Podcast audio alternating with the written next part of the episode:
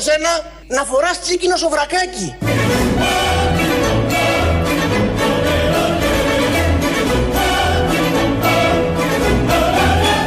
Κύριε Οδυσσέα Κωνσταντινόπουλε, να φοράς τσίκινο σοβρακάκι. Προ τους Πασόκους τώρα όλα αυτά. Από το βήμα της Βουλής. Τους προτρέπει, τους προτείνει να φορέσουν τσίγκινο σοβρακάκι. Δεν ξέρω τι θα γίνει με το Πασόκ, γιατί είδα και μια δημοσκόπηση, πόσο αληθινές να είναι τώρα, που φεύγουν από τη Νέα Δημοκρατία και πάνε υποτίθεται στο Πασόκ του Ανδρουλάκη και έχουμε θέματα. Ενώ θα περιμένουμε από το ΣΥΡΙΖΑ να πάνε στο Πασόκ του Ανδρουλάκη. Καλπάζει ο Ανδρουλάκης, θα είναι κυβέρνηση σε 5-6 εβδομάδες από ό,τι βλέπω. Όλα αυτά πάντα σύμφωνα με τις δημοσκοπήσεις. Το τσίγκινο σοβρακάκι παίζει αυτές τις μέρες. Η Κράνος, σύμφωνα με την εκδοχή του Πολάκη, εδώ από τον Άδωνη ως βρακάκι, σοβρακάκι για την ακρίβεια. Ο μήνας σήμερα έχει 2, 2 Φεβρουαρίου. Έχει τελειώσει η πανδημία. Τελείωσε σήμερα με πολύ μεγάλη επιτυχία. Ανοίξει το παρελθόν, πετάχτε μάσκες. Ε, τα εμβόλια τα κάναμε εντάξει, θα μείνουν έτσι να τα θυμόμαστε δεν χρειάζεται τίποτα άλλο. Κυκλοφορούμε ελεύθεροι γιατί στις 3 Ιανουαρίου, ένα μήνα ακριβώς πριν, είχε προαναγγείλει το τέλος της πανδημίας ο Άδωνης. Οι εργαζόμενοι στην εστίας να μην ανησυχούν. Δεν υπάρχει. Θα μπουν σε αναστολή. είναι ο χώρος που δεν βρίσκει εργαζομένους, με το κι άλλοι δεν βρίσκουν. Τώρα κύριε Υπουργέ, τώρα που δεν έχουν δουλειά. Τώρα, σε ένα μήνα η πανδημία θα έχει τελειώσει 1,5.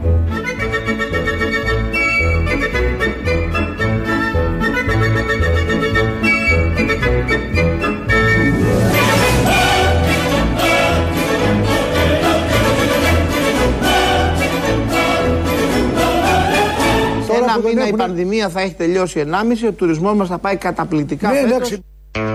Καλά, ο τουρισμός είναι δεδομένο θα πάει καταπληκτικά και πέρυσι πήγε, δεν έβρισκαν σκαμπό οι ξένοι, αλλά έχει τελειώσει η πανδημία. Για την ακρίβεια τελειώνει αύριο, αλλά και σήμερα. Αν τον πάρουμε πλήρως τον μήνα, τελειώνει σήμερα.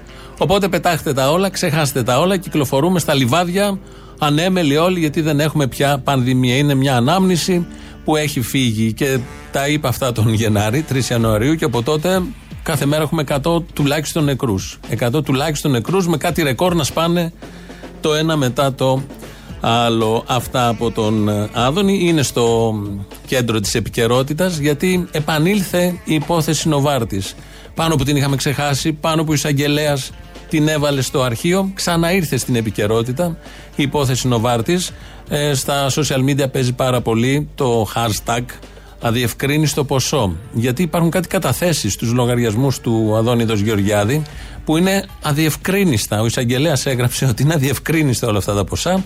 Λογικό όλο αυτό να έχει προκαλέσει. Υπάρχει προκατάληψη των Ελλήνων πολιτών προς το πολιτικό προσωπικό αυτής της χώρας και με τον τρόπο που διοικεί, με, το, με τη διαπλοκή που υπάρχει μεταξύ εταιριών και πολιτικών προσώπων. Οπότε είναι λογικό να υπάρχει μια αμφισβήτηση ένας χαβαλές, αλλά και κάποια ερωτήματα που δεν έχουν απαντηθεί.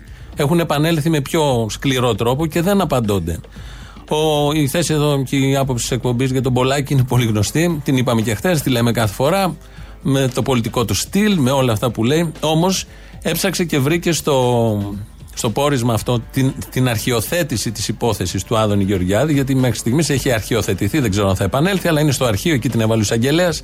Βρήκε μια φράση περί κουφότητας. Και τι γράφει αν έχετε το Θεό σας το πόρισμα που κατέθεσε ο κ. Γεωργιάδης. Οποιαδήποτε προσπάθεια επιχειρηθεί να συνδεθεί πράξη δωροδοκίας με τη συγκεκριμένη ενέργεια συγκρούεται ευθέως με τη λογική. Σε κάθε περίπτωση ο Άδωνης Γεωργιάδης ή αν έχει δωροδοκηθεί είναι άτομο χαρακτηριστικής κουφότητας αυτό γράφει το πόρισμα, το δικαστικό, της αρχιοθέτηση. Που δεν αντιλαμβάνεται τι πράττει και γιατί το πράττει, δηλαδή έχει το καταλόγιστο. Αν τα άπιασε δεν κατάλαβε γιατί τα άπιασε. Ή είναι αμέτωχος δωροδοκία. Και αυτό το πόρισμα αρχιοθετεί Μάλιστα. τη δίωξη του κ. Γεωργιάδη για το μεγαλύτερο σκάνδαλο φαρμακευτικής δαπάνης. Ότι κουφαίνει είναι γνωστό. Να τώρα που έρχεται ο εισαγγελέα και το αποδεικνύει. Ο εισαγγελέα το βάλε στο πόρισμά του, δεν είναι κάτι τυχαίο, το βγάζει κουφό. Το πολύ το παιδί το έκανε αυτό που το έκανε και κουφάθηκε. Δεν καν άκουγε τίποτα δίπλα του, δεν έβλεπε προφανώς. Παρ' όλα αυτά τα ερωτήματα είναι πολύ συγκεκριμένα. Μάλλον θα απαντηθούν κάποια στιγμή από ό,τι βλέπω, γιατί φορτώνει και λόγω προεκλογικής περίοδου που μπήκαμε, πριν ο Πρωθυπουργός ανακοίνωσε μείωση του έμφυα. Όλα αυτά είναι προεκλογικά και όπως ξέρουμε η πόλη θα είναι τεράστια. Θα γίνει το χοντρό μακελιό, γιατί υπάρχουν κάτι διευκρίνηστα ποσά σε λογαριασμούς, Οι εισαγγελείς δεν τα ψάχνουν αυτά τα διευκρίνηστα ποσά. Εμπλέκεται και η γραμματέας, την οποία η καλυμμένη μάρτυρα την είχε αναφέρει παλιότερα. Επανήλθε το θέμα και απασχολεί και είναι πολύ λογικό. Αλλά να κρατήσουμε τα θετικά από όλο αυτό το μεγάλο σκάνδαλο. Μια εταιρεία όπως η Νοβάρτη μπορεί και να λαδώνει γιατρούς ή πολιτικούς, αλλά παρόλα αυτά θα μιλάμε μαζί της γιατί έχει φάρμακα που σώζουν ζωές.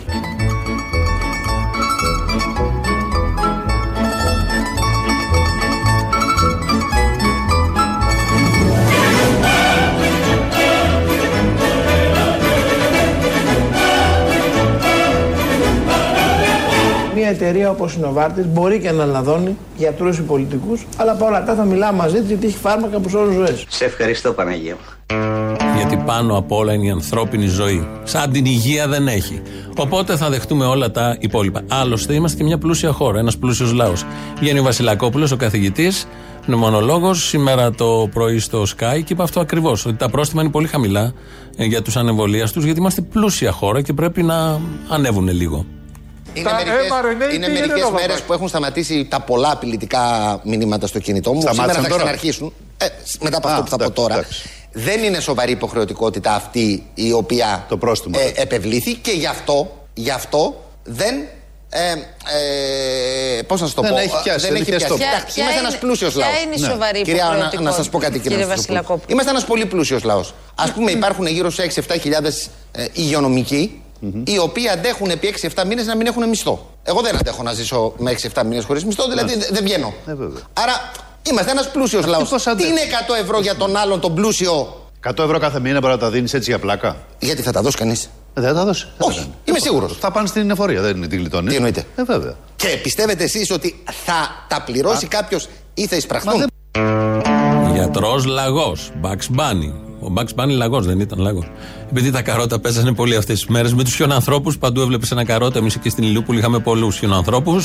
Κάνα δυο είναι ακόμη, δεν έχουν λιώσει. Οπότε τα καρότα παίζανε. Ο λαγός, ο Βασιλακόπουλος λέει ότι είμαστε πλούσια χώρα, πλούσιος λαός και το συνέχισε, δεν το άφησε μόνο εκεί. Δηλαδή, πώς θα μπορούσε να γίνει Το σοβαρή πώς θα αυτή η γίνει πιο υποχρεωτικότητα. σοβαρή υποχρεωτικότητα; πρέπει να το βρει η κυβέρνηση. Δεν είμαι εγώ κυβέρνηση. Λέω, υπάρχει άλλος τρόπος. Βεβαίως και υπάρχει άλλος τρόπος. Ποιος είναι; Και οικονομικά πολύ πιο δύσκολα πρόστιμα. Πρόστιμα τα οποία να είναι στην πηγή. Να μην μπορείς να αφαιρεί κυκλοφορήσεις από το έξω. μισθό Στην σου, Ιταλία, δηλαδή.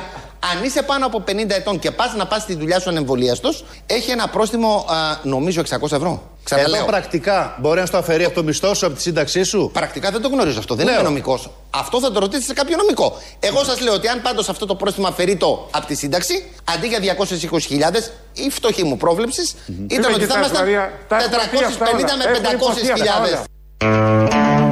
Έχουμε λεφτά, υπάρχουν λεφτά από παλιά. Οπότε είναι μια πλούσια χώρα. Εδώ ένας γιατρός που θα πρέπει να λέει τα της πανδημίας, υποτίθεται. Τα ιατρικά δεδομένα, γιατί τα άλλα, εδώ ο οικονόμου δεν είχε τι να πει. Τον κάλυπτε ο Βασιλακόπουλος. Αλλά παρόλα αυτά βγήκε από τα στενά όρια της ιατρικής επιστήμης, του λειτουργήματος και άρχισε να λέει τι πρόστιμα πρέπει να μπουν και γιατί είμαστε πλούσια χώρα και πλούσιος λαός και τα έχουμε, άρα να τα δώσουμε, να τα πληρώνουμε και όλα αυτά τα πολύ ωραία. Ναι, είμαστε πλούσια χώρα, αλλά πάντα περιμένουμε από αυτή την κυβέρνηση το καλύτερο, όπως είπε και ο κύριος Οικονόμου, κυβερνητικός εκπρόσωπος. Η Ελλάδα αλλάζει. Είναι μια Ελλάδα που προσελκύει επενδύσεις. Είναι μια Ελλάδα που ενισχύει τα εισοδήματα. Αυτή η Ελλάδα είναι που οικοδομούμε και κοιτάζουμε μπροστά. Θα μείνουμε προσιλωμένοι σε αυτό το οποίο περιμένουν οι Έλληνες από εμά. Μπακαλιάρος Κορδαλιά.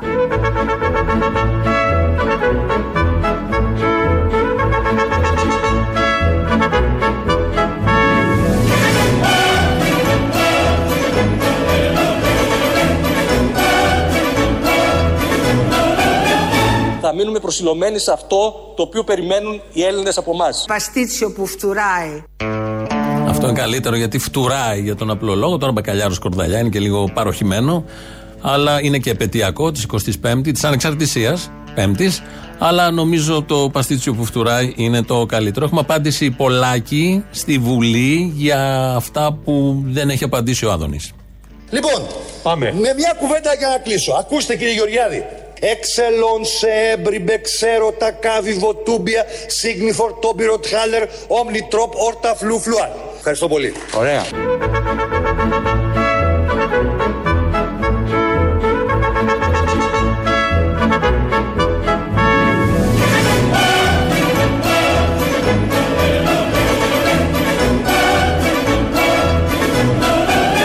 Αγαπητέ Βαγγέλη Βενιζέλο, απευθύνομαι σε σένα να φοράς τσίκινο σοβρακάκι.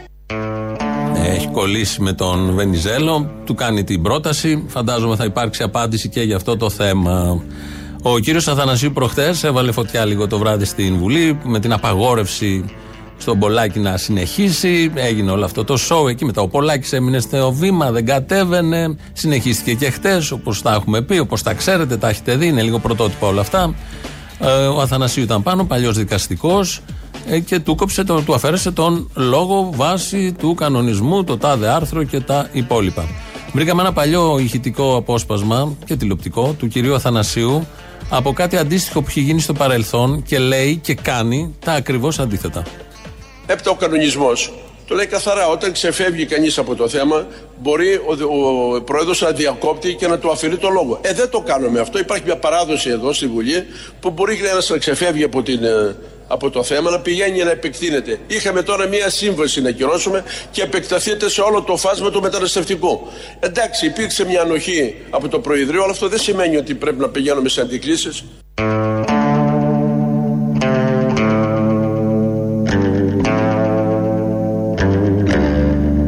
Αυτά λοιπόν τα έλεγε ο κύριος Αθανασίου, το ακριβώς αντίθετο. Αυτό που γίνεται δηλαδή, αυτό που είπε τώρα είναι το σωστό, γιατί ένας βουλευτής, ένα πολιτικό πρόσωπο βγαίνει να μιλήσει για κάτι, αλλά ε, θα πει για όλα. Όλα μπλέκονται, αλληλοσυνδέονται. Και είναι το βήμα της Βουλής. Υποτίθεται εκεί υπάρχει απόλυτη ελευθερία. Μπορούν να εκφραστούν τρόπο. Ε, αυτό που έλεγε παλιότερα δεν το έκανε προχτές. Με αποτέλεσμα να γίνει αυτό το μακελιό στη Βουλή, να τα πει ακριβώς ίδιο ο Πολάκης, χτες το μεσημέρι, και ε, κατα... προβληματιστήκαμε όλοι ή σκεφτόμασταν γιατί να γίνει όλο αυτό το show. Προβληματιστήκαμε. Υπάρχουν απαντήσεις προφανώς, αλλά ε, ήταν λίγο παράξενο έτσι όπως ξαφνικά έσκασε αυτό το θέμα. Ε, ακούσαμε τον κύριο Οικονόμου πριν, τον κυβερνητικό εκπρόσωπο, να λέει ότι οι Έλληνες περιμένουν πολλά. Οι Έλληνες θα περιμένουν και μια μείωση στα καύσιμα. Στη βενζίνη, γιατί με τα αυτοκίνητα πάμε, ερχόμαστε, έχει ανέβει και αυτή στο Θεό, όπως όλα τα υπόλοιπα. Είναι λίγο δύσκολο. Οι μετακινήσεις είναι αναγκαίες. Σε αυτή τη ζούγκλα του λεκανοπεδίου βγαίνει ο Σκυλακάκης σήμερα το πρωί εδώ στα παραπολιτικά, υπουργός εκεί στο οικονομικό επιτελείο, και λέει δεν θα γίνει μείωση τιμής στα καύσιμα, αλλά έδωσε μια πάρα πάρα πολύ ωραία εξήγηση γι' αυτό. το κυριότερο όμως είναι ότι ο φόρος στα καύσιμα είναι ένας αντιστρόφο προοδευτικός φόρος. Η μείωση θα ήταν ένας αντίστροφο προοδευτικός φόρος. Δηλαδή, τι γίνεται; Τα κάψιμα, τα πιο φτωχά νοικοκυριά τα χρησιμοποιούν πολύ λιγότερο, διότι δεν έχουν αυτοκίνητο. Ο βαρύς φόρος στα κάψιμα είναι στην βενζίνη ε, και είναι τεράστιος ο φόρος. Ε, τα φτωχά νοικοκυριά δεν έχουν αυτοκίνητο. Πώς να το κάνουμε; Ε, το μεγαλύτερο κομμάτι των συνταξιούχων, πάρα πολλοί άνεργοι κτλ. δεν έχουν αυτοκίνητο. Αυτοί δε που έχουν δύο ή τρία αυτοκίνητα, που δεν τους λες και τους φτωχούς της κοινωνίας, θα ωφεληθούν περισσότερο. Οπότε να κάνουμε μία μείωση φόρου που θα ωφελεί κατά κύριο λόγο τους πιο πλούσιους και, θα, και δεν θα παίζει, δεν θα παρεμβαίνει καθόλου, θα αφήνει απροστάτευτους τελείως τους φτωχότερους, φαίνεται παράλογο. Πολύ ωραία σκέψη. Πολύ ωραία τα λέει ο κύριος Κυλακάκης. Ποιοι έχουν αυτοκίνητα, οι πλούσιοι. Όποιος έχει αυτοκίνητα σε αυτόν τον τόπο, όλοι το ξέρουμε, είναι πλούσιος. Ποιοι δεν έχουν αυτοκίνητα, οι φτωχοί. Άρα, μειώνοντας τα καύσιμα, το φόρο δηλαδή, άρα την τιμή των καυσίμων, ποιοι ωφελούνται, οι πλούσιοι που έχουν αυτοκίνητα. Καθότι Πόσα εκατομμύρια αυτοκίνητα κυκλοφορούν είναι πλουσίων. Η Ελλάδα είναι χώρο πλουσίων από παλιά. Δεν είναι τυχαίο ότι είναι Ελλάδα, Ελβετία. Αυτά μπλέκουνε. Θα μπορούσε να τα πει όλα αυτά ο κ. Σκυλακάκη. Τα λέω εγώ να συνεχίσω λίγο τη σκέψη του. Άρα θα είναι παράλογο να μειώσουμε το φόρο στα καύσιμα γιατί θα ωφεληθούν οι πλούσιοι. Δεν θα ωφεληθούν οι φτωχοί που δεν έχουν έτσι κι αλλιώς αυτοκίνητο. Οπότε δεν μειώνεται το φόρος στα καύσιμα. Πολύ ωραίο σκεπτικό. Πραγματικά είναι πολύ ωραίο. Άκρος ελληνοφρενικό. Ό,τι πιο καλό έχουμε ακούσει τον τελευταίο καιρό. Μπράβο στον κύριο, στον κύριο Σκυλακάκη, στο οικονομικό επιτελείο που φροντίζει. Και επίσης είναι μια κυβέρνηση που ποτέ δεν θα έπαιρνε μέτρα ελάφρυνσης για πλουσίους. Το ξέρουμε όλοι αυτό. Είναι μια κυβέρνηση που ό,τι μέτρο παίρνει είναι μόνο για να ελαφρυνθούν οι φτωχοί. Δεν είναι τίποτα. Είναι ταξική η πολιτική της υπέρ των φτωχών. Το ξέρουμε όλοι. Γι' αυτό δεν μειώνει τα κάψιμα για να μην ωφεληθούν οι πάρα πολύ πλούσιοι με τα πολλά αυτοκίνητα.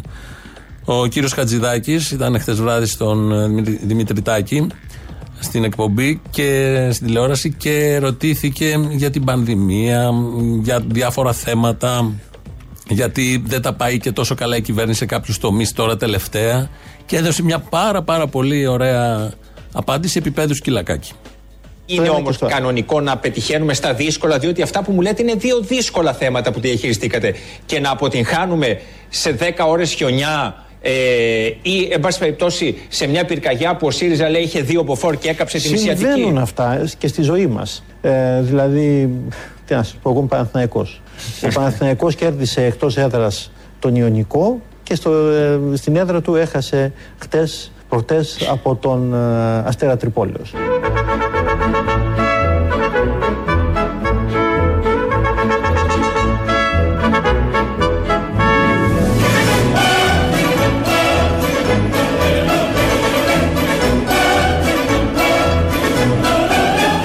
Σε μια πυρκαγιά που ο ΣΥΡΙΖΑ λέει είχε δύο μποφόρ και έκαψε την Ισιατική. Συμβαίνουν αυτά και στη ζωή μας.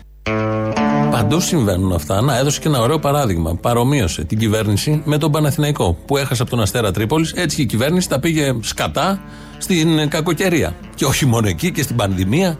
Γενικώ στα πολύ μεγάλα θέματα. Μα βλέπετε, βγαίνει συνεχώς ο Πρωθυπουργός με διαγγέλματα και δίνει, μοιράζει.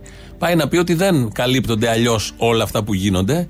Πάρτε λεφτά, γιατί μόνο αυτό ξέρουν να κάνουν. Δωροδοκία με κάποιο τρόπο, προεκλογική πάντα. Καλή είναι, καλοδεχούμενη, δεν το συζητάμε, γιατί έτσι όπως είχαν πάει όλα τα πράγματα ψηλά, φόροι και όλα τα υπόλοιπα, οτιδήποτε πάρει κανείς, ακόμη και αυτή η αύξηση μισθού το 37 λεπτά την εβδομάδα, η πρώτη φάση, η δεύτερη θα δούμε πόσο θα είναι, δεν είναι άσχημα. Όλα αυτά είναι πολύ καλά όντως, αλλά εδώ παρομοιάζει την κύριος Χατζηδάκης την κυβέρνηση με τον Παναθηναϊκό που έχασε από τον Αστέρα Τρίπολης και συμβαίνουν αυτά. Συναγωνίζεται αυτή η δήλωση, όχι μόνο τη δήλωση του Σκυλακάκη που ακούσαμε πριν, αλλά μια παλιότερη δήλωση πάλι σε ακραίο φαινόμενο στις φωτιές του καλοκαιριού, του Αυγούστου, εκείνη τη δήλωση του κυβερνητικού εκπροσώπου του κ. Οικονόμου. Είπα και πριν, γιατί οφείλουμε να είμαστε απολύτως καθαροί, με το Θεό δεν μπορεί να τα βάλει κανείς. Δυστυχώς. Δεν μπορούμε να, να ελέγξουμε τα, τα ακραία φυσικά φαινόμενα. Με το Θεό δεν μπορεί να τα βάλει κανείς. Δυστυχώς.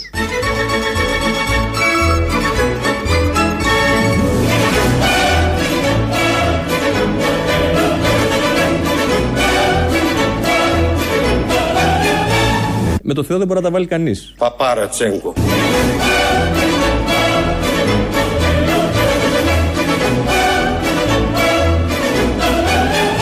Πρέπει να το πούμε με ειλικρίνεια στον ελληνικό λαό. Αχνοφαίνεται όμως στο βάθος του τούνελ η ελπίδα. Με τσίκινα σοβρακάκια.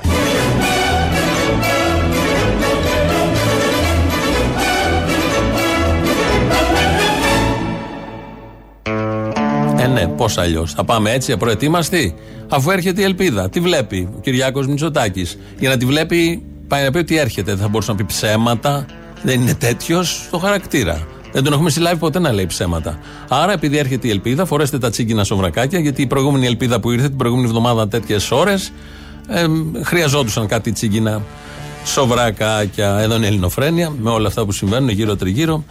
2, 11, 10, 80-880 το τηλέφωνο επικοινωνίας είναι μέσα, σας περιμένει με τσίγκινο σοβρακάκι. Και αυτός, κάντε την εικόνα λίγο. Radio παραπολιτικά.gr, το mail του σταθμού αυτή την ώρα το παρακολουθούμε εμείς. Θανάσης Αθανασόπουλος ρυθμίζει τον ήχο. ελληνοφρένια.net.gr, το επίσημο site του ομίλου Ελληνοφρένια. Εκεί μας ακούτε τώρα live μετά ηχογραφημένου. Στο YouTube μας βρίσκεται στο Ελληνοφρένια Official. Πρώτο μέρος του λαού μας πάει κολλητά στις πρώτες διαφημίσεις.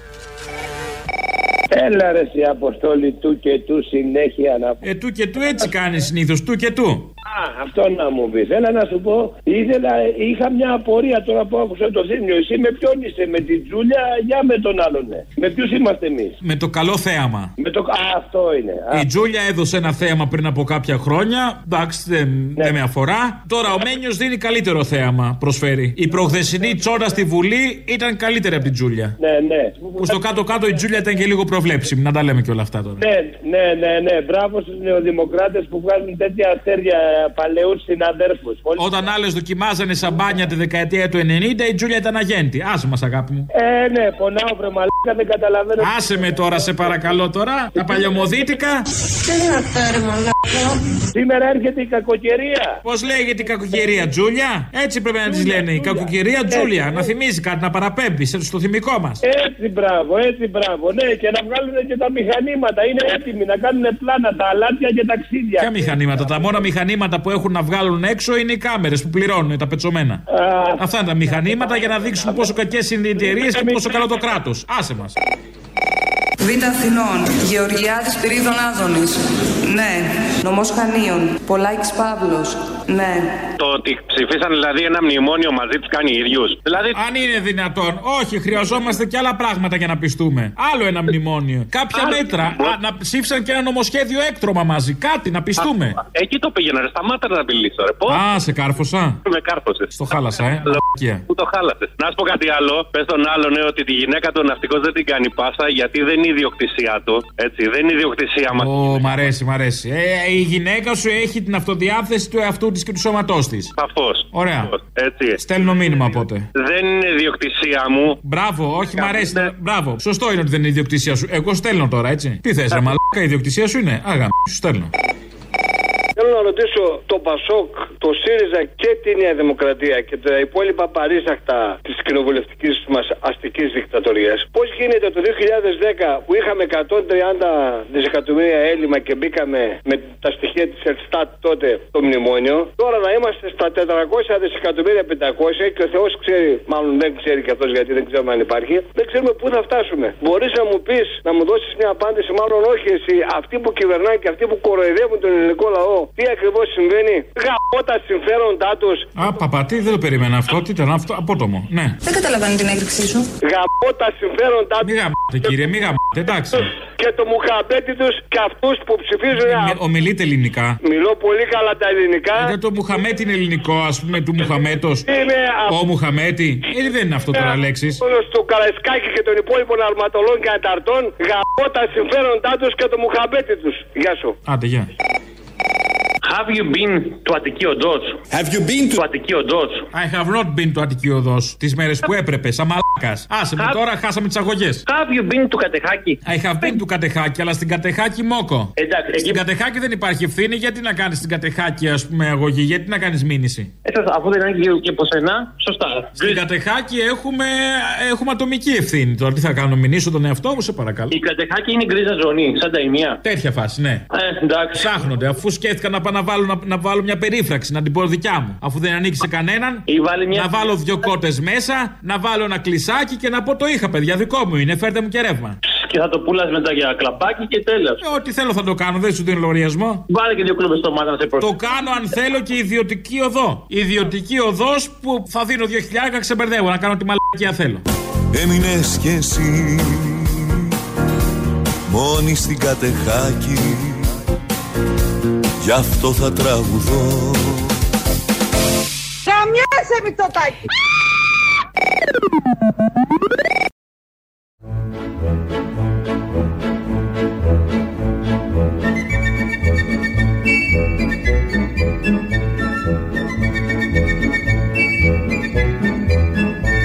Πρέπει να το πούμε με ειλικρίνεια στον ελληνικό λαό. Αχνοφαίνεται όμως στο βάθος του τούνελ η ελπίδα. Με τσίκινα σοβρακάκια.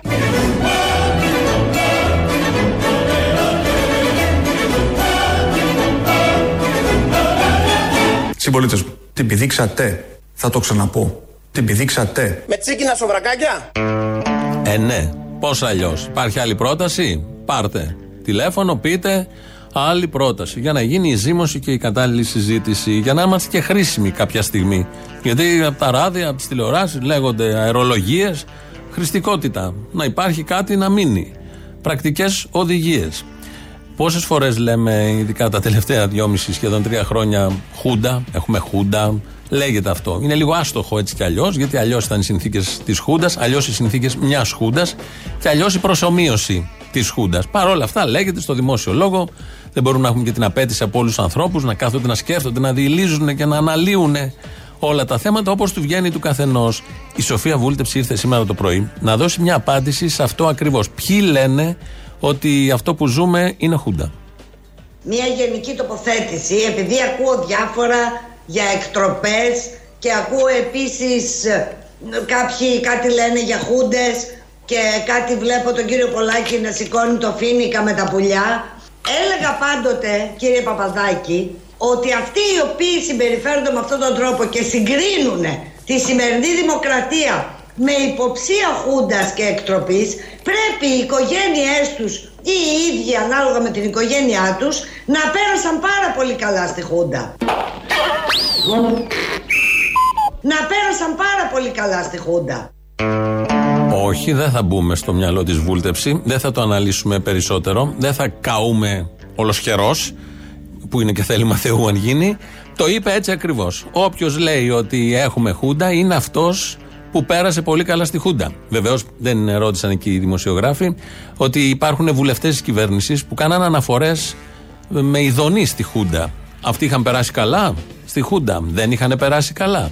Δεν απαντήθηκε, είπαμε το τελειώνουμε, το είπε η Σοφία Βούλτεψη. Το έργο τέχνης, όπως είναι η Σοφία Βούλτεψη, δεν το αναλύεις πολύ γιατί χάνει ένα ποίημα, ένα πίνακα ζωγραφικής. Το δέχεις όπως είναι, το κοιτάς, καταλαβαίνεις, δεν καταλαβαίνεις. Πας παραπέρα δείχνοντας ότι κατάλαβες. Γιατί εδώ υπόθηκε κάτι πάρα πολύ σοβαρό για πρώτη φορά σε όλα αυτά που λέγονται για Χούντα.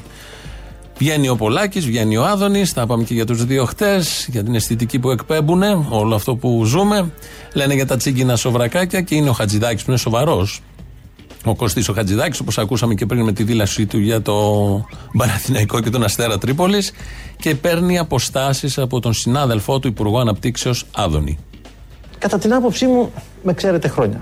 Και τόση ώρα που συμμετέχω σε όλη αυτή τη συζήτηση, αισθάνομαι λίγο αμήχανα. Το καταλαβαίνω. Ε, με την έννοια ότι εγώ είχα την τύχη από 29 χρονών να είμαι ευρωβουλευτής. Να κάθομαι δίπλα στον Μακαρίτη, τον Τάκη το Λαμπρία, στον Δημήτρη Τσάτσο κτλ. Τώρα μην αδικήσω ναι. συναδέλφους. Έτσι.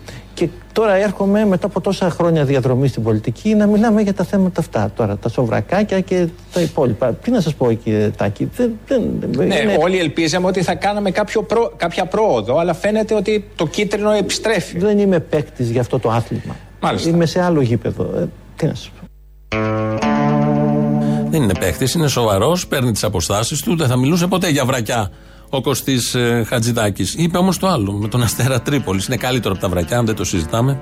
Απλά τα βρακιά έχουν και μια χρηστικότητα, ξαναλέμε, και ταιριάζουν περισσότερο στην πολιτική ζωή του τόπου, έτσι όπως εξελίσσεται και όπως θα εξελιχθεί, εν ώψη και εκλογών που είναι πολύ κοντά από ό,τι νιώθουμε και βλέπουμε πια όλοι. Μέσα σε αυτό το πλαίσιο βγαίνει χθες στο δελτίο του Sky ο αναλυτής του δελτίου, ο δημοσιογράφος ο Λάμσιας, να πει για τα τρέχοντα. Υπάρχουν πολλοί αναλυτές σε όλα τα δελτία και ο Sky έχει αρκετούς αξιόλογους δημοσιογράφους. Βγαίνει λοιπόν και ο Παναγιώτης Λάμσιας και κάνει μια σύγκριση εκεί που δεν το περίμενε κανείς. Επανήλθε το 2008. Γιατί πάμε σε εκλογές και μάλλον θα ανασυρθούν τα πάντα από τα μπαούλα. Θα φτάσουμε στο 2008, μπορεί και στο 1908 να δούμε τι έκανε ο Βενιζέλος, ο Ελευθέριος τότε και η παράταξη η Βασιλική. Ε, ε, κάπως τα έμπλεξε με τον Προκόπη Παυλόπουλο με, τα, με τη δολοφονία Γρηγορόπουλου και λέει το εξής. Είναι ένα σχέδιο που ξεφαίνεται από πολύ παλιά. Ξεκινάει από το 2008, αν μου επιτρέπεις, τότε που κάει και η Αθήνα και ο κύριος ε, Προκόπης Παυλόπουλος συνομιλούσε με τον κύριο Τσίπρα και τους ομοίους του αντί να βάλει τάξη στη χώρα. Λοιπόν, και αργότερα ξέρουμε πώ εξαργύρωσε με μια θέση στην Προεδρία της Δημοκρατίας. Με τα λόγου γνώσεως μιλώ, δεν λέω από το κεφάλι μου πράγματα. Αυτό να το κρατήσουμε το τελευταίο, γιατί οι δημοσιογράφοι πάντα δεν μιλάνε από το κεφάλι τους. Με τα λόγου γνώσεως μιλάμε όλοι, τεκμηριωμένα. Εδώ ξαφνικά στα καλά καθούμενα εμπλέκει και τον Παυλόπουλο, ο οποίος και στην διάρκεια της θητείας του δεν υπήρχε. Ήταν ό,τι πιο διακοσμητικό. Παρ' όλα αυτά πήρε μπάλα τον Παυλόπουλο για να πει για το ΣΥΡΙΖΑ ότι από το 8 από εκεί ξεκινάνε όλα. Από τα επεισόδια, το κάψιμο της Αθήνας στον Γρηγορόπουλο, τη δράση, τη στάση, τη στάση του κράτους τότε που ήταν πολύ ανεκτική, σύμφωνα πάντα με όλους αυτούς. Αυτό το είπε ο Λάμψια χθες. Έβγαλε ανακοίνωση ο ΣΥΡΙΖΑ, άλλη μια ευκαιρία να γίνει πολιτικό συμπούρμπουλο μεταξύ των μεγάλων. Βγαίνει σήμερα το πρωί, στην πρωινή εκπομπή, είναι ο οικονόμου που λέει το εξής μαζί με Πορτοσάλτε και Μαρία Στασοπούλου. Η οπισθοχώρηση του κράτους είναι δυστυχώς χρεώνεται σε εκείνη την κυβέρνηση. Είχε μεγάλη ευθύνη ο κύριος Παυλόπουλος τότε, Άρη. Τα είχαμε Λοιπόν, πει και τότε. Τα ίδια λέγαμε και τότε. και Μεγάλη γίναμε- ευθύνη. Γίναμε κακοί κλπ. Απλώς αυτό το υπενθυμίζει χθες ο, ε, ο Παριόνι Λάμψες. Να προσθέσω και μία ακόμη ατάκη. Και προσθέτει ο Λάμψες και τη συναλλαγή. Εκεί ναι, είναι που εκεί ενόχλησε τώρα το ΣΥΡΙΖΑ από ό,τι αυτό, κατάλαβα. ότι- ότι Αλλά ο ο- Παναγιώτης ότι αυτό είχε το προσθέτει ως- συμφωνήσει στην Ναι, Προεδρία. Είχε συμφωνήσει στην Ακριβώς, Προεδρία. ότι Αλλά ο ο- Παναγιώτης ότι αυτό είχε το προσθέτει ω. συμφωνήσει στην Προεδρία. Είχε Ακριβώς, συμφωνήσει στην ακριβώς. Προεδρία. Λοιπόν, 2008. Ο ΣΥΡΙΖΑ είχε 4%. Ε, Μόλις είχε αναλάβει ο Τσίπρας κάποιους μήνες και τα έκανε όλα αυτά ο Παυλόπουλος. Αυτό λέει εδώ τώρα ο οικονόμου και η Μαρία. Ότι επειδή είχε συμφωνήσει την Προεδρία, έβλεπε δηλαδή ο Παυλόπουλος με, το, με την οξυδέρκεια που τον διακρίνει. Ή ο Τσίπρας με την επίσης οξυδέρκεια που τον διακρίνει από το 8 ότι σε 7 χρόνια θα είναι κυβέρνηση. Το βλέπαν αυτό. Και άρα από τότε ο Παυλόπουλος δεν κατέβασε το στρατό και την αστυνομία και δεν έγινε αιματοχυσία στην Αθήνα για να γίνει πρόεδρος 7 χρόνια μετά. Αυτό λοιπόν το είπανε το πρωί οι αξιόλογοι συνάδελφοι, συνεχίζοντας του Λάμψια τη χθεσινή τοποθέτηση. Πάμε πολύ καλά. Οι εκλογές θα είναι πολύ καλές. Θα γίνουν προς όφελος των αναγκών και των ετοιμάτων και των θεμάτων που αντιμετωπίζει ο ελληνικός λαός και θα βγει ο καλύτερος, είμαι σίγουρος, μέσα από αυτό το βορβορόδε κλίμα.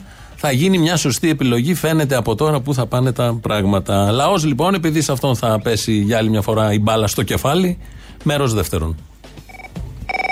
Ρε κουνούμαλε, έλεος. Αμπά. Τι αμπά. Και μην μου κάνεις παράπονα γιατί δεν παίρνω. Θα σου κάνω. Θυμήθηκες να πάρεις και τώρα γκρινιάζεις κιόλα γιατί δεν τους σηκώσαμε αμέσως; Ε, όχι. Τι σου γαμίσω. Έλα ρε φιλαράκι, όχι. Εδώ είμαι. Εδώ, εδώ που είμαι τα τελευταία 20 χρόνια. Πού είσαι τα τελευταία 20 χρόνια; Τελευταία 20 χρόνια, την ίδια ώρα στο ίδιο μέρο.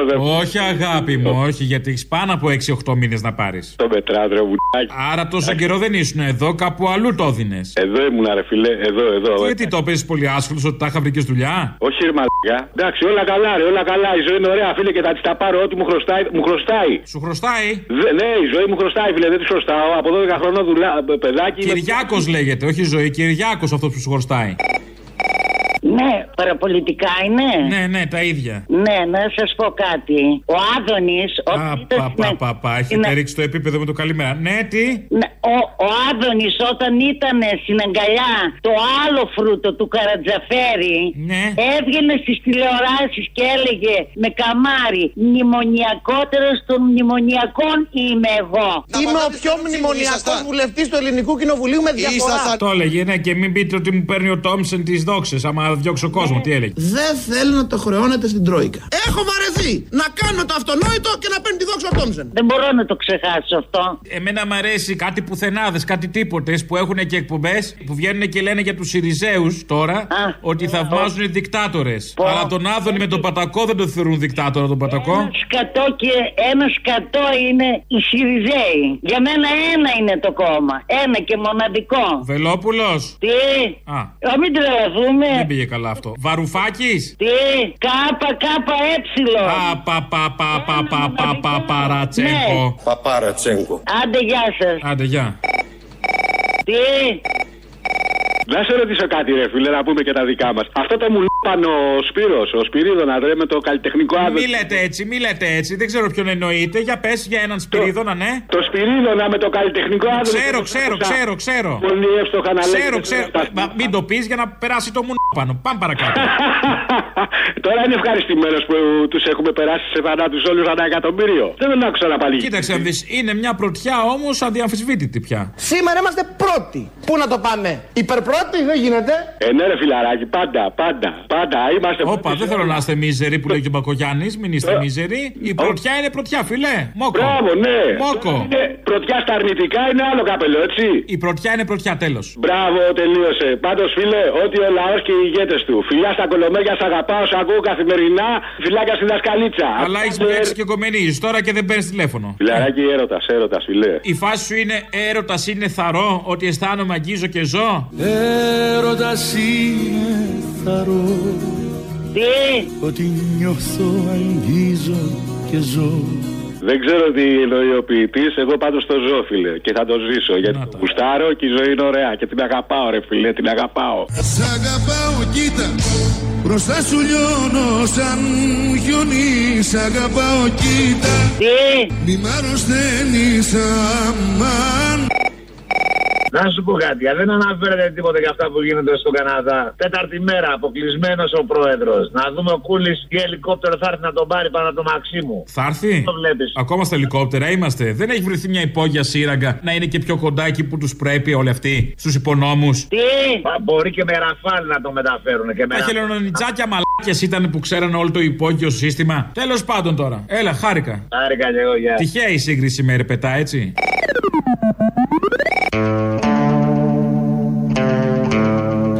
Υπάρχει ένα θέμα, το θέμα, κατά τη γνώμη μου, των ημερών, αυτό που έγινε στη Θεσσαλονίκη με τον ε, 19χρονο και την ε, δολοφονία του από τους δολοφόνους. Δεν ξέρω τι μπορεί να ήταν, ό- ό,τι και άλλο να ήταν, αυτή η ιδιότητα έρχεται από πάνω.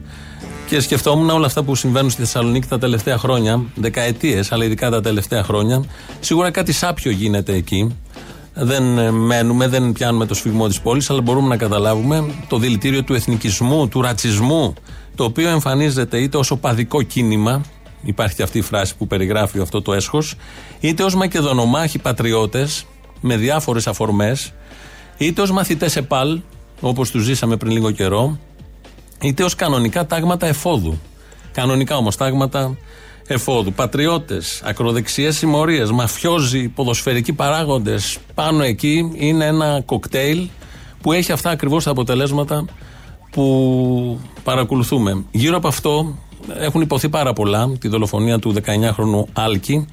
Ε, δεν ξέρω τι μπορεί να προσθέσει τώρα μια ραδιοφωνική εκπομπή πέρα από αυτά τα σε τίτλους που σας ανέφερα πριν. Είναι ένα πολύ μεγάλο θέμα για συζήτηση. Θα καταφύγουμε λίγο στο Ρίτσο. Θα σας διαβάσω ένα ποίημα που έχει γράψει ο Ρίτσος και λέει το εξής. Ποτέ δεν φεύγουν τα νεκρά παιδιά από τα σπίτια τους. Τριγυρίζουν εκεί, μπλέκονται στα φουστάνια της μητέρας τους την ώρα που εκείνη ετοιμάζει το φα και ακούει το νερό να κοχλάζει, σαν να σπουδάζει τον ατμό και το χρόνο. Πάντα εκεί. Και το σπίτι παίρνει ένα άλλο στένεμα και πλάτεμα, σαν πως να πιάνει σιγαλή βροχή κατά μεσής καλοκαιριού στα ερημικά χωράφια. Δεν φεύγουν τα νεκρά παιδιά, μένουν στο σπίτι και έχουν μια ξέχωρη προτίμηση να παίζουν στον κλεισμένο διάδρομο. Και κάθε μέρα μεγαλώνουν μέσα στην καρδιά μας τόσο που ο πόνος κάτω από τα πλευρά μας δεν είναι πια από τη στέρηση, μα από την αύξηση. Και αν κάποτε οι γυναίκες βγάζουν μια κραυγή στον ύπνο τους, είναι που τα κυλοπονάνε πάλι.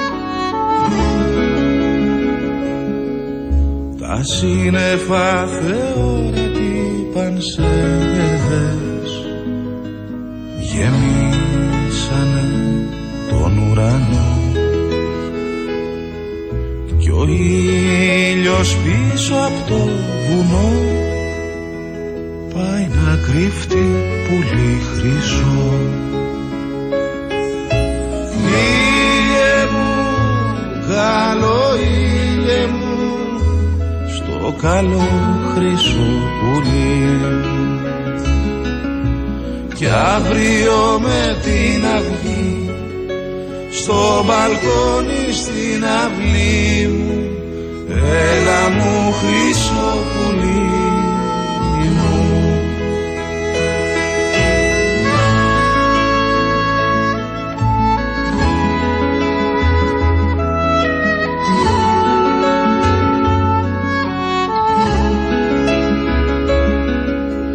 κόσμος αναγέμισε καμπάνες που κρέμονται από τον ουρανό.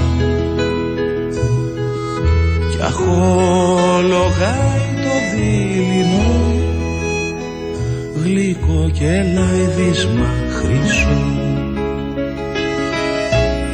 Ήλιε μου, καλό ήλιε μου το καλό χρυσό πουλί κι αύριο με την αυγή στο μπαλκόνι στην αυλή μου. Έλα μου χρυσό πουλί μου. Φίλε μου, καλό ήλιε μου στο καλό χρυσό πουλί. Και αύριο με την αυγή στο μπαλκόνι στην αυλή έλα μου χρυσό πουλί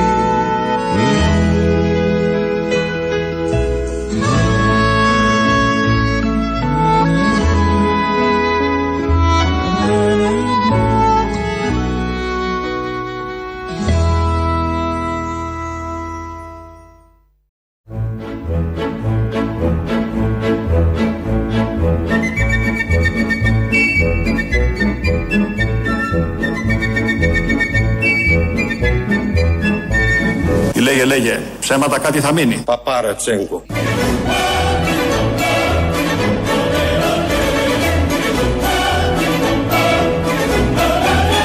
Παπάρα Τσέγκο. Να φοράς τσίκινο σοβρακάκι. Και ο Παπαρατσέγκο, τσίγκινο σοβρακάκι. Χρήσιμες και αυτές οι παρενέσεις και προτάσεις.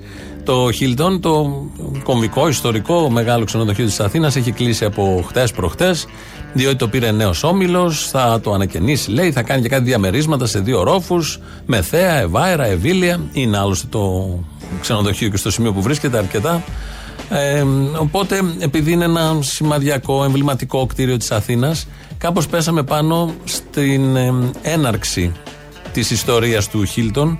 Ήταν 20 Απριλίου του 1963 63, που άνοιξε τις πύλες του το μεγάλο αυτό ξενοδοχείο. Τότε δεν υπήρχε ούτε Twitter, ούτε Facebook, σχεδόν ούτε τηλεόραση, μόνο το ραδιόφωνο, αλλά υπήρχαν τα επίκαιρα ένα φιλμάκι που έπαιζε στους κινηματογράφους στην αρχή των ταινιών. Και έτσι πέρναγε η προπαγάνδα. Δεν υπήρχαν παπαγάλοι, δεν υπήρχαν άλλα πουλιά. Ό,τι έβλεπες από τα επίκαιρα. Πολύ μυστρή υπήρχε τότε γιατί ανοικοδομήτω η Αθήνα, οικοδομή το σκέτο μετά τα αποκαίδια του πολέμου. Θα ακούσουμε λοιπόν από τα τότε επίκαιρα 20 Απριλίου του 1963.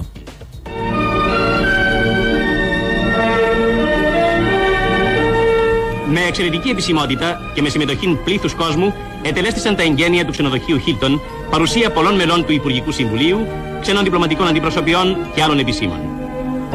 Το νέο ξενοδοχείο, αληθινό κόσμημα των Αθηνών, εκτίστη επί εκτάσεως 24.000 τετραγωνικών μέτρων. Έχει ύψος 45 μέτρων, 10 ορόφους και 480 δωμάτια με λουτρό. Όλα τα δωμάτια έχουν κλιματισμό. Ιδιαίτερος δε πολυτελή είναι τα λεγόμενα βασιλικά διαμερίσματα, προοριζόμενα δι υψηλούς ξένους. Οι αρχιτέκτονες του Χίλτον είναι Έλληνες. Η δε διακόσμησής του ανετέθη στην εταιρεία Warner Burns Tone Lood. Από την ταράτσα του Χίλτον μπορεί να δει κανείς ολόκληρη την Αθήνα και να διαπιστώσει πως η πρωτεύουσα της Ελλάδος έγινε στα τελευταία αυτά χρόνια αληθινή μεγαλούπολης, συγχρονισμένη απόλυτα στο μεταπολεμικό ευρωπαϊκό ρυθμό. Ου, αυτό ακριβώς έγινε η πρωτεύουσα της Ελλάδος. Η πρωτεύουσα της Ελλάδος, αν δείτε ακόμη και φωτογραφίες από την κατοχή, από την κατοχή που είχαμε εμφυλίους, Αγγλέζου εδώ και όλα τα υπόλοιπα, έχει τέλεια κτίρια. Υπάρχουν κάτι φωτογραφικά άλμπουμ που δείχνουν την Ακαδημία στη σταδίου, όλα τρύπατα ή τετραόροφα νεοκλασικά, με τα μπαλκόνια, με τα κάγκελα. Τέλει. Όλη η Ακαδημία, όλοι Πανεπιστημίου. Και αυτό τώρα εδώ που περιγράφει ως εξυγχρονισμό το βίντεο αυτό ήταν γκρεμίζουμε όλα αυτά, τα διαμάντια. Θα ήταν η πιο όμορφη πρωτεύουσα του κόσμου με αυτό το καιρό και με αυτό το φως. Και φτιάχνουμε τα τέρατα της πολυκατοικίας. Έτσι λοιπόν αυτός ήταν ο εξυγχρονισμός τότε του Εθνάρχου Καραμαλή που γκρέμιζε με τους γκασμάδες τότε τα τραμ για να ξανάρθουν μετά τα τραμ και να γυρνοβολάνε ακόμη και με στον πειρά να μας αφήνουν να περάσουμε. Ε, θα έχει αυτοδυναμία η Νέα Δημοκρατία στις επόμενες εκλογές. Δεν το λέμε εμείς, δεν το λένε οι δημοσκοπήσεις. Το νιώθει, ο, το σμίζεται ο Βορύδης. Εμείς έχουμε πει τι θέλουμε. Θέλουμε αυτοδυναμία. Αν δεν επιτευχθεί αυτό; Και θα τη διεκδικήσουμε την αυτοδυναμία και σας λέω, και δεν το λέω που λέμε εξ επαγγέλματος γιατί πρέπει να το πω. Λοιπόν, σας λέω ότι είμαι πεπισμένος ότι θα την έχουμε την αυτοδυναμία. Ε, αν θέλετε, θα σας το εξηγώ κιόλας. Δηλαδή, προκύπτει αυτό που Ε, λέτε. Προκύπτει ε, έτσι θα και την τα έχουμε νούμερα αυτό. μέχρι τώρα.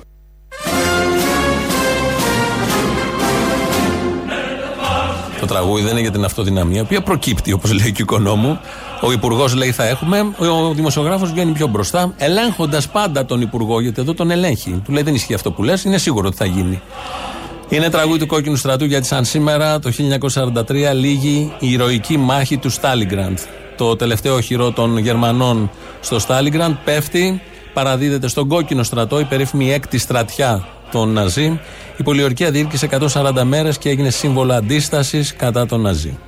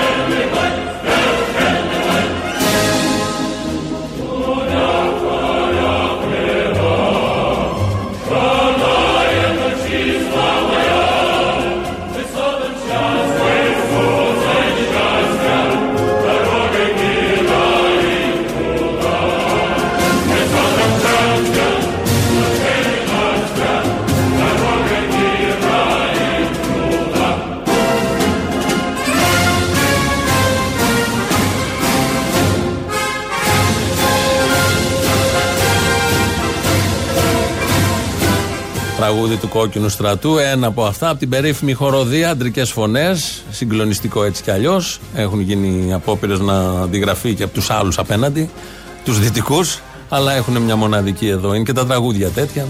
Είναι και η γλώσσα, όλα μαζί. Και το μυαλό μας είναι στους συντρόφους της Πορτογαλίας. Έγιναν εκλογές στην Πορτογαλία μες στην πανδημία.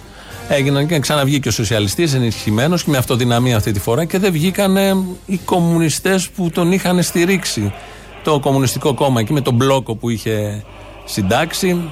Ε, πέσανε αρκετά. Ανέβηκε η ακροδεξιά όπως συμβαίνει πάντα σε τέτοιες συμπράξεις και μένουν απ' έξω οι κομμουνιστές με μειωμένο ποσοστό διότι ε, ασχολήθηκαν και έμπλεξαν με τα πίτουρα και αυτά πληρώνονται αμέσως.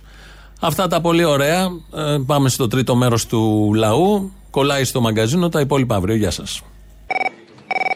Έλα καμπάρι, τι κάνεις. Καλά, εσύ; Εγώ ένα πράγμα δεν έχω καταλάβει, ρε παιδί μου. Γιατί μας κυβερνάνε αυτοί που στο σχολείο βγάζανε 13 και διαβάζαν όλη την ώρα; Αυτοί βγάζαν 13. Αυτοί βγάζαν 19. Πληρωμένο, όλα 19. Ε, αυτοί. Πήγαν σε σχολεία που η συμφωνία ήταν το παιδί μου να τελειώσει με 19 για να πάει στο Κολάμπια. Είναι δημόσιο πανεπιστήμιο το Κολάμπια; Ε, Έχεις δίκιο σε αυτό. Ένα, ένα άλλο σχόλιο θέλω να κάνω. Γιατί δεν υπάρχει μέσα σε όλους αυτούς. Όλοι είναι, πώς να το πω τώρα, ρε παιδί μου. Ε, είναι πολύ ξενέρωτοι. Δεν είναι. Πώς να το πω τώρα. Δεν είναι. Καυλωτικοί, ρε παιδί μου. Μάλιστα. Δεν είναι αυτοί. Με μπερδέψατε λίγο, αλλά το θέμα κάπου είναι μπερδευτικό έτσι κι αλλιώ. Το πω, ρε παιδί μου. Ναι, καλά το πες. Είναι λου, λουλάκια να πούμε. Δεν είναι, δηλαδή έναν είχε αυτή η παράταξη το μημαράκι και αυτό τον περατάξανε. Να σας ρωτήσω, σύμφωνα με τον περιοδικό έλεγχο, οι μανάδες των δημοσιογράφων φαντάζομαι ότι έβλεπαν για πολύ ώρα το πλυντήριο. Γι' αυτό ξεπλένουν οι δημοσιογράφοι κυβερνήσεις, έτσι. Πιθανόν. Και σε περιμένω να βγει μια τηλεοπτική εκπομπή, να κάνει αυτή την εικόνα με το νερό. Να λες, έβαλα νερό με όπερα και βγήκε ο Μητσοτάκης. Έβαλα με heavy metal και έβγαλε βάλει τη φω- φωτογραφία του Άδωνη. Αυτά είναι ευκολάκι για σένα δε- και απορώ γιατί δεν σε έχουν βάλει ακόμα στην οθόνη. Λοιπόν, εμείς εδώ στη Μακεδονία. Χιονί, όταν χιονίζει, χιονίζει νύχτα μέρα. Τι έγινε και στράβωσε εκεί σε εσάς; Το χιόνι έπεσε μέρα μεσημέρι, συνήθως πέφτει βράδυ. Δεν μιλάει καλά για τη Μακεδονία. Η Ελλάδα είναι μέχρι τη Λαμία, τα έχουμε πει αυτά. Αγόρι μου, μήπως ήταν. Τη Μακεδονία την πουλήσαμε, πάει, άστο. Μήπως ήταν το βίντεο γονιμότητο και κάτι έπαθε και κάτι πάθατε στην πρωτεύουσα; Ναι, ναι, κοίταγε τα χιόνια και φοβήθηκε μη γεννήσει χιονάνθρωπου. Το στρίψατε δηλαδή. Στρίψατε. Θα, θα δεις τώρα τι θα γίνει στις επόμενες γέννες. Πόσοι άνθρωποι ήταν μέσα στην Αττική Οδό, 5.000. 5.000 χιονάνθρωποι θα γεννηθούν. Ωχ, τι ωραία! Άστα, Θα τι βάλει- ωραία δεν είναι. Άμα σκεφτείς ότι το καρότο δεν βγαίνει εύκολα, καλά μπαίνει. Τέλος Θα πάντων. βάλει και λαμπάκια, θα βάλει και λαμπάκια ο Μπακογιάννης. Γιατί έχει λαμπάκι ο χιονάνθρωπο. Για να φωτίζονται. 5.000 είναι ωραιότατοι με τα λαμπάκια να φωτίζονται. Ο Μπακογιάννης γιατί τον μπλέξαμε τώρα το παιδί που τα κάνει μια χαρά όλα τι καλά; Και είναι και πρώτος σε ένα φυλάδιο που έβγαλε ένα περιοδικό στην. ε, Ισχύει. ε, Είναι μία- πρώτος σε ένα φυλάδιο. Δηλαδή σε αυτό το φυλάδιο δεν ήταν κανείς άλλος πρώτος. Πρώτος ήταν ο Μπακογιάννης σε αυτό το φυλάδιο, νίκησε το φυλάδιο. Πρώτος ήταν μόνος του και βγήκε πρώτος. Ναι, αλλά σε ολόκληρο φυλάδιο, γιατί δεν το λέτε αυτό; Ε, βέβαια, και ολόκληρη έρευνα έχει. Ε, ο άλλος λέμε γέμισε ολόκληρο στάδιο, παράδειγμα, ξέρω εγώ, σε μια συναυλία. Αυτός που γέμισε ολόκληρο φυλάδιο και βγήκε πρώτος, γιατί δεν το λέμε; Γιατί έχει Και σημασία όχι- μόνο το στάδιο και όχι το φυλάδιο; Άισε κτήρ. Και το Γιατί τίποτα φυλάδιο- δεν είστε; Και το φυλάδιο του εξωτερικού όχι εδώ εντός της Ελλάδος. Τι θα ήταν της Ελλάδος, της Ελλάδος γνωριζόμαστε. Είναι της λίστας πέτσα, συγκεκριμένη αυτή που θα βγάζανε. Στο εξωτερικό έβαλε ένα άσχετο όνομα εκεί πέρα να τον βγάλει πρώτο. Είχε κρατήσει ένα, ένα όνομα, είχε πληρώσει τη σελίδα, ξέρω εγώ, το domain που λέμε. Η μαμά καθάρισε. Τέλος. Η μαμά καθάρισε. Η μαμά καθάρισε. Έκλειγε το μωρό και είπε τι να το κάνω, να το βγάλω πρώτο. Γιατί τον είχαν στα αζήτητα. Τώρα τι είναι στα ζητητά, στα ζήτητα είναι και Στα πάλι. αζήτητα είναι. Πάλι στα αζήτητα είναι. Αυτός ο Κιμ Γιον Κουν να ζει άραγε, μήπως αυτοκτόνησε; Δεν ξέρω, μαλακίζεται. Θα έπρεπε να έχει πατήσει το κουμπί από καιρό τώρα. Α, Μαλακίζεται. καλά, το κουμπί δεν το πάτησε, αλλά μήπως αυτοκτόνησε, μήπως έκανε κακό στον εαυτό του. Γιατί του πήρε τη δόξα αυτός ο Κούλης, ο γαμιές, ξέρεις. Απορώ. Ε, Να, να μάθουμε νέα. Του μάθε εσύ, κάνε ένα ρεπορτάζ. Δεν έχω μάθει κάτι. Κάτι λέγανε ότι έχει πεθάνει και ότι είναι σαν το Σαββατοκύριακο του Μπάρνι. Και το μεταφέρουν από εδώ και από εκεί με γυαλιά για να μην φαίνεται ότι έχει πεθάνει. Μετά κάπου τον βρήκανε κουρεμένο και αλλαγμένο με κάτι πλαστικές. Μάλλον άλλος είναι, έχει πεθάνει σίγουρα αυτός. Δεν ξέρω, περίεργα τα πράγματα, περίεργα τα Περίεργα. πράγματα. Τέλος πάντων, από ηγέτες παγκοσμίου βεληνικούς εμείς έχουμε κούλι, ναι. Τυχαίο, δεν νομίζω.